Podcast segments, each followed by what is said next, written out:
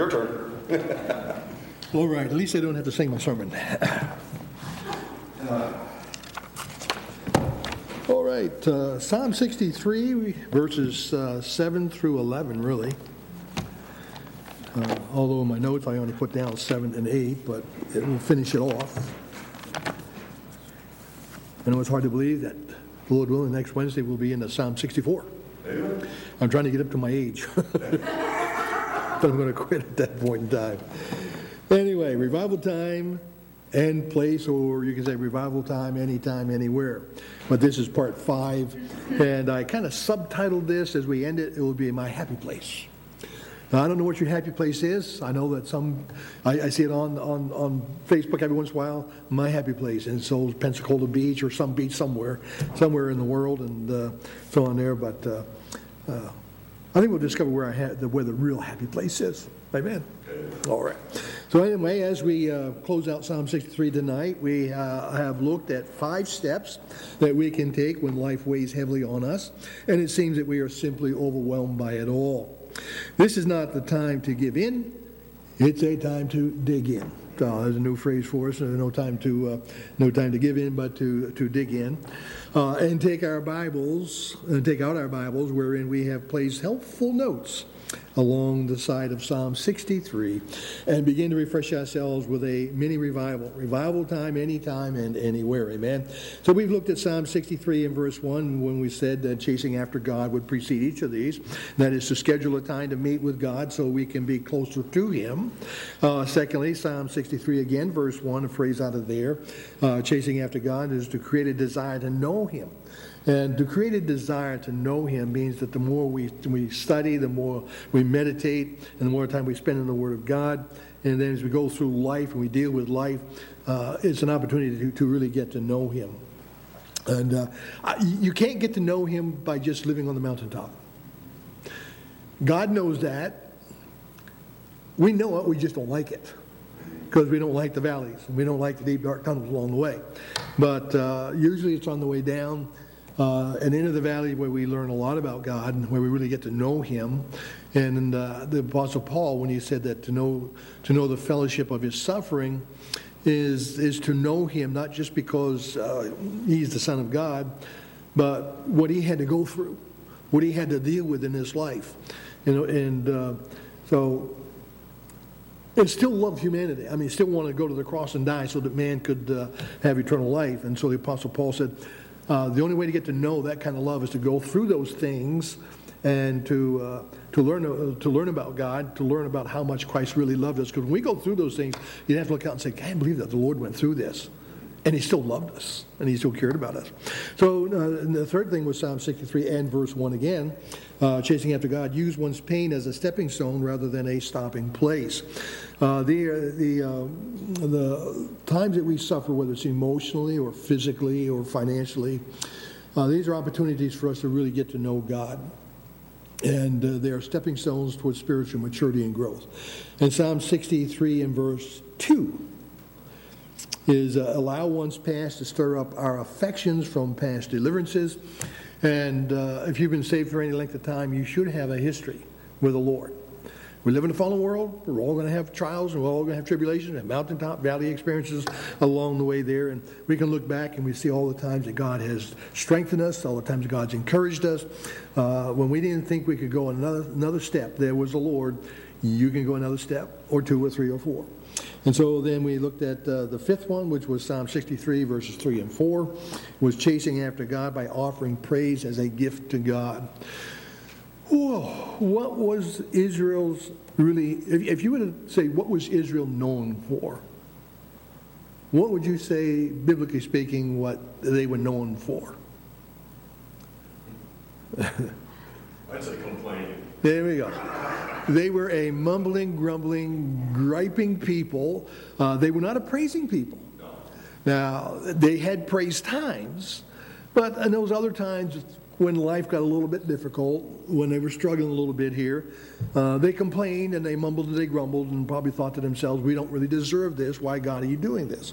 Well, it's not a matter whether we deserve something or not, but God allows those things because they're precious moments of growth. And uh, getting closer to the Lord. And so tonight, uh, two last steps, though you may find more if you were to meditate on Psalm 63, and you might be able to glean more. You might be able to add to this, and that'd be wonderful. So tonight, chase after God by not allowing a heartache go to waste in verses 60, uh, chapter 60, um, Psalm 63 and verse 7. Uh, the Bible says, Because thou hast been my help, therefore in the shadow of thy wings will I rejoice. And so uh, we've heard uh, uh, a particular party of which I'm not a part of. so I won't be naming any party. I'll just tell you it's not the party that I belong to. And they said, never let a crisis go to waste. Use it to further your agenda and to snag on the people. That was their idea. So, anyway, uh, we have here in verse 7 an allusion to God's protection. Now, it's not an allusion, but it's a reference. This might be a better word. Uh, that uh, there is a reference to God's protection when we read the words, In the shadow of thy wings will I rejoice. Now, in, the New Testament, we find uh, in the book of Matthew, Jesus offering this kind of protection to Israel.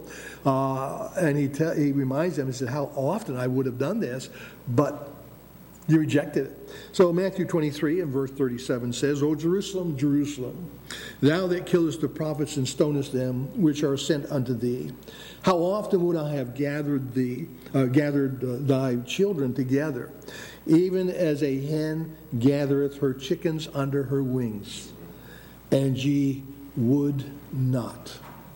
They had their own agenda. They had their own thoughts and their own ideas, and they weren't going to surrender to the Lord God at all. So it's obvious, whether young in the faith or older, that we miss the point of God's principles and expectations as God's, as God's uh, being overbearing Lord, I didn't deserve this. And we've heard that, we say that many times. We don't, you know, this is not a good time. I don't know if there's, a, there's ever a good time to go through a crisis or any good time when we go through adversity. Uh, we, you have to embrace it for what it is, and that is God giving us an opportunity to draw closer to Him and to allow Him to work in our lives and work through our lives so that others can see how true, how Christian, who true Christians, born again Christians, mature Christians respond to life circumstances. And so the, uh, the answer is that God's not being overbearing at all. So the answer to that is, is, is not at all.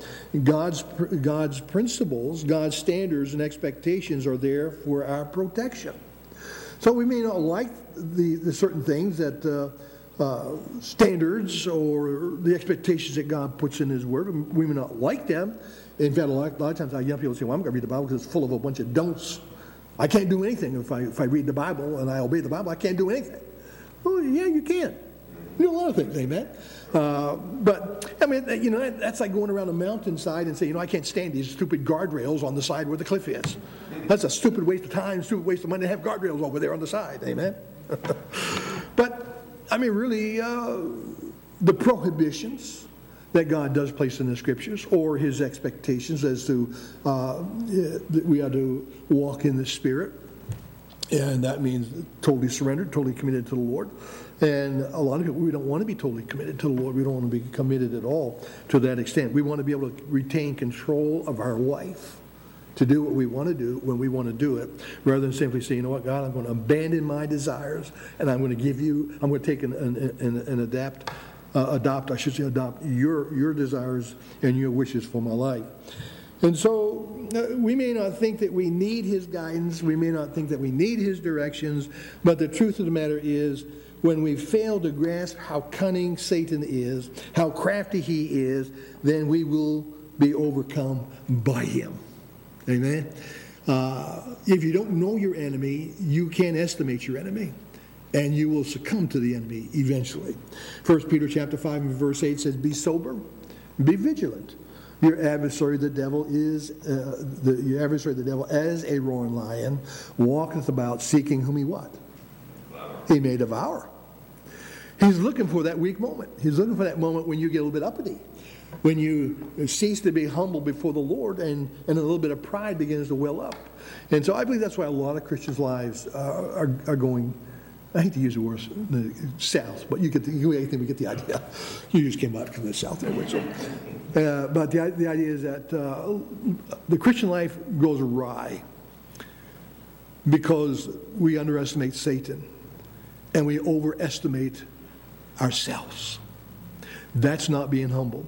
Being humble is to realize that I live in a fallen world and I do need God's direction. I do need God's leadership in my life because there's a lot of dangers out there that I can't see what's going to blindside me around the corner. God can, and so He's going to prepare me, prepare me today. Now, I'm not to say the blind side is not going to happen, but at least I will be prepared for it, and that's the difference. Amen? And so uh, He is looking, that is, Satan is looking for the lone wolves. He's looking for the prideful. The I'm a big boy and I can take care of my myself individuals. He's looking for them because he's I got you now. And I'm going to lead you hook and line and sinker along the way. So God allows us to make fools of ourselves so that when Satan has us over a barrel or flat on our faces, uh, we will flee to the Lord for protection and for shelter. And so God allows Satan to interact with us simply because we begin to realize that Satan never, ever has our best interest at heart. He cares less about protecting us. God has our best interest and he wants to protect us. And we do need protection. So David had many enemies and, and no lack of problems in his life. And through them all, he learned that God was his only protection. He really couldn't even count on his men. You remember what happened at, at, at Keilah? Uh, Aquila, uh, the uh, Jews that he went down there to uh, chase off the enemies. The, uh, um, who am I thinking of? Why can't I think of their name? Philistines. There we go. the Philistines. Uh, the Philistines were raiding the little town of Keilah, Keilah, or something like that. Anyway, it was, it was down south, south, southeast, south, yeah, southeast, and uh, he questioned about whether he should go down there, and God said, yes, go down. And then he asked God, he said, are they going to turn me over to King Saul? Because King, someone's going to tell about King, uh, that that's where he is. And he said, yes. So, I mean, his own people. And even his own band of merry men, when uh, they had uh, sided over in with the Philistines, went to war with them, and they were chased off, they were sent back to the home, uh, the city of, uh, I'm trying to think, I think it was the city of Gath. And when they got back there, the city had been destroyed, and the, all the wives and the children had all been carried off, and all the goods had been carried off. His own men were ready to kill him. Uh, he had enemies just about everywhere you can think of high and low, and everybody's in between there. And so he really, in the end, God showed him that, listen, ultimately the only person you're going to be able to count on is me, your Heavenly Father. And that's true when it comes when push comes to shove. Now we know that as, as married couples, we can we can count on our wives, we can count on our husbands, and, and uh, the greater our love for the Lord uh, individually and then corporately as husbands and wives, the greater our confidence and the greater our trust is in, in one another along the way. Uh, but ultimately, we have to realize that even as even as a husband and a wife, we've got to our, our dependence and our protection comes primarily from the Lord. And that means we've got to be in the Word, because in the Word, He gives us principles by which to protect ourselves, doesn't He? Uh, in the premarital counseling, that's what I'm really giving these couples. I'm giving them biblical principles that can protect, protect them individually, and then corporately as a husband and wife, they can, they can protect the marriage and also can protect the family. And that's what this is all about. It's not about their handicapping us or hog tying us down to one particular thing there. These, these are God's protections, uh, safeguards, if you will. They are the guardrails of life that keep us from going over the edge and going over the cliff. And so the scriptures from Matthew 23 and verse 37 God was willing to and ready to protect Israel against the most formidable of her enemies. If she would just simply repent of her sin and live their lives for Him. He was ready to do everything. And so, again, um, Psalm 3 and verse 7 Because thou hast been my help, therefore in the shadow of thy wings will I rejoice. And I subtitled that, My Happy Place. My Happy Place is under the wings of the Lord. I have been out from under those wings in the past backslidden and away from the Lord, I had no protection. I really had no protection. Uh, I had conscience and I had a guilt, but I wasn't living for the Lord. I was no longer under the protection of the Lord. So, in the shadow of thy wings will I rejoice. This is the believer's happy place. Mark it down. Happy place. And of course, we close tonight with uh, number seven, chase after God by setting out on a spiritual journey. From the moment that we're saved, we're on a journey. Amen. Psalm 63, verse 8 especially. My soul followeth hard after thee, thy right hand upholdeth me. But those that seek my soul to destroy it shall go into the lower parts of the earth. They shall fall by the sword, they shall be a portion for, for foxes. But the king shall rejoice in God. Every one that sweareth by him shall glory, but the mouth of them that speak lies shall be stopped. So, verse 8 My soul followeth hard after thee, thy right hand upholdeth me. Seeking for revival is a lot like trying to lose weight. Or perhaps maybe it's a lot like making a New Year's resolution, which I do not do because I can't keep them. but we can't eat right and exercise right for one day and expect to see instant results. Amen? We have to develop lifestyle changes in our lifestyles aimed at our ultimate goal of losing weight and being healthier. That has to be our goal, and we have to have steps to reach those goals. It will take discipline to reach the goals that we desire. Amen? And so revival is never brought about by an individual making a decision to read their Bible and to pray for one day, one week, or one month. Revival is a journey. It's a long-term uh, journey that we uh, develop an eternal bond with the Lord.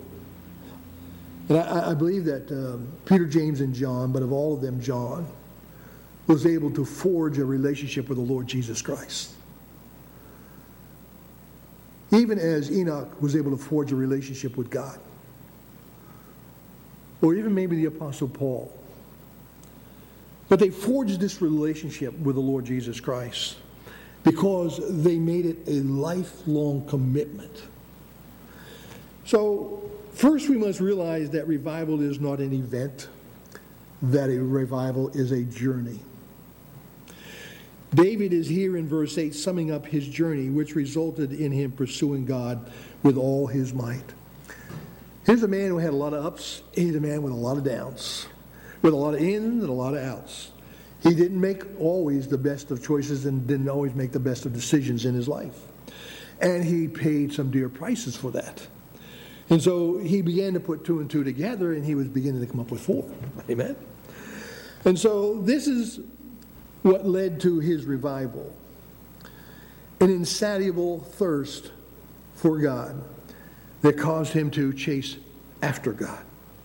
Not for a day, not for a week or a month, but until we see him, that is the Lord, face to face. Verse 8 again says, My soul followeth what? Hard after thee. That means there's no looking to the left, there's no looking to the right, there's no looking back, it's always looking forward.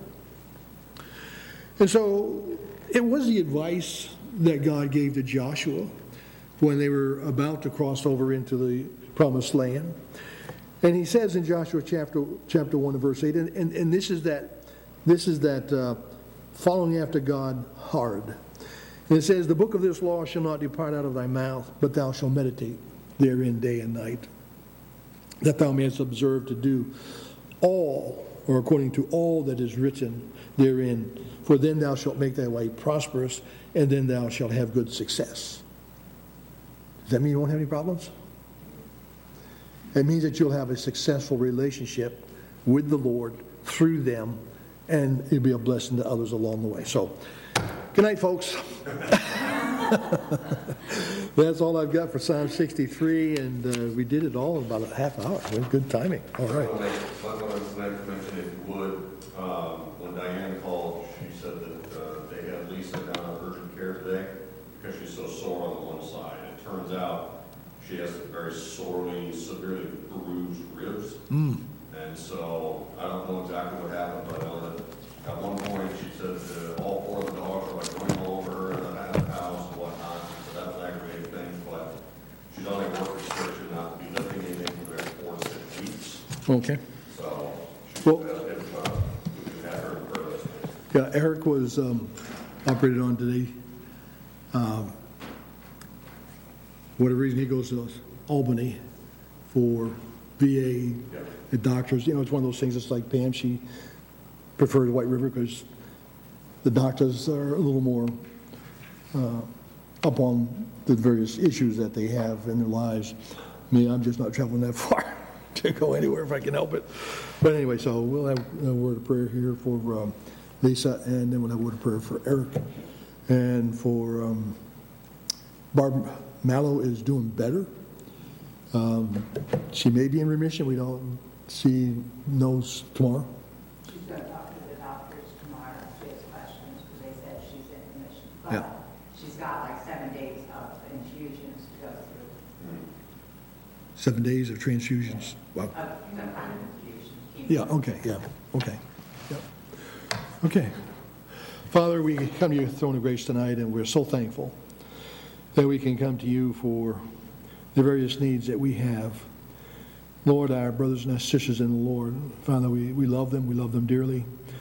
And Lord, we pray that as you love them far, far more than we could possibly, we thank you for bringing them into our midst, that we can share our lives together, our walk in the Lord together. Lord, we think of Barb Mallow and Lord, the tremendous uh, spirit of, uh, of uh, success and, and victory uh, through the Lord Jesus Christ. And pray that uh, as she meets with the doctors, she'll be clear in her questioning. Lord, they'll be clear in their answers and the advice and the counsel they're going to give to her. Lord, I can only imagine that uh, being a lady who likes to be on the go and not having that opportunity now, it can be quite taxing at times. But Lord, give her wisdom to, to accept whatever counsel the doctors may give her, that she doesn't come out too soon, too quick. But Lord, again, we pray that you'll continue to work mightily and wonderfully in her body. We're just excited by what you have done and are doing and will do. Lord, we think of Eric as he goes, uh, as he is in uh, uh, Albany for surgery, and Lord, maybe it's already taken place. But in, in any event, Lord, guide and direct the doctors. It's, uh, it seems to be minor surgery, but uh, by the same token, it's surgery, and we pray that you will guide and direct in, uh, in the surgical process and as well the doctors and uh, those who will be attending to him. And then we'll give him wisdom also. Uh, that, Lord, whatever advice the doctors give him, that, uh, Lord, is not a, um, not a matter of can do. Sometimes we just need to sit back. That's just like Jack has to sit back and take it easy and for the healing process on his foot. And we're glad and thankful for the progress that's uh, developing there in, in Jack's surgery on his foot uh, as well. Uh, Lord, uh, we think of Lisa tonight, and Lord, for whatever reason, she has these bruises on her on her uh, left side, and so we pray that again that uh, you got it directed. It won't be anything serious. It's just uh, just maybe some bruises that'll heal and mend very quickly and very easily, and uh, Lord, she'll be back to herself, back to normal. Again, Lord, we just thank you for those who have joined us online. We thank you for those who were able to make it here physically, and pray that you give traveling mercies as we make our way back home. Uh, then again, Lord, we pray for this upcoming weekend. Lord, we're excited about this weekend again. We come together. So, Lord, uh, prepare all the hearts of those who are going to be involved, uh, musicians or otherwise, uh, that, uh, Lord, will be uh, tuned into your desire and your spirit to accomplish your desires. And, Lord, we give you the praise, the honor, and the glory. And, oh, yeah, P.S., Lord, thank you for bringing uh, Allison home safely and getting Erica down there to school safely as well. And again, Lord, we just thank you for these things in Jesus' name. Amen. Oh, it's been a long day.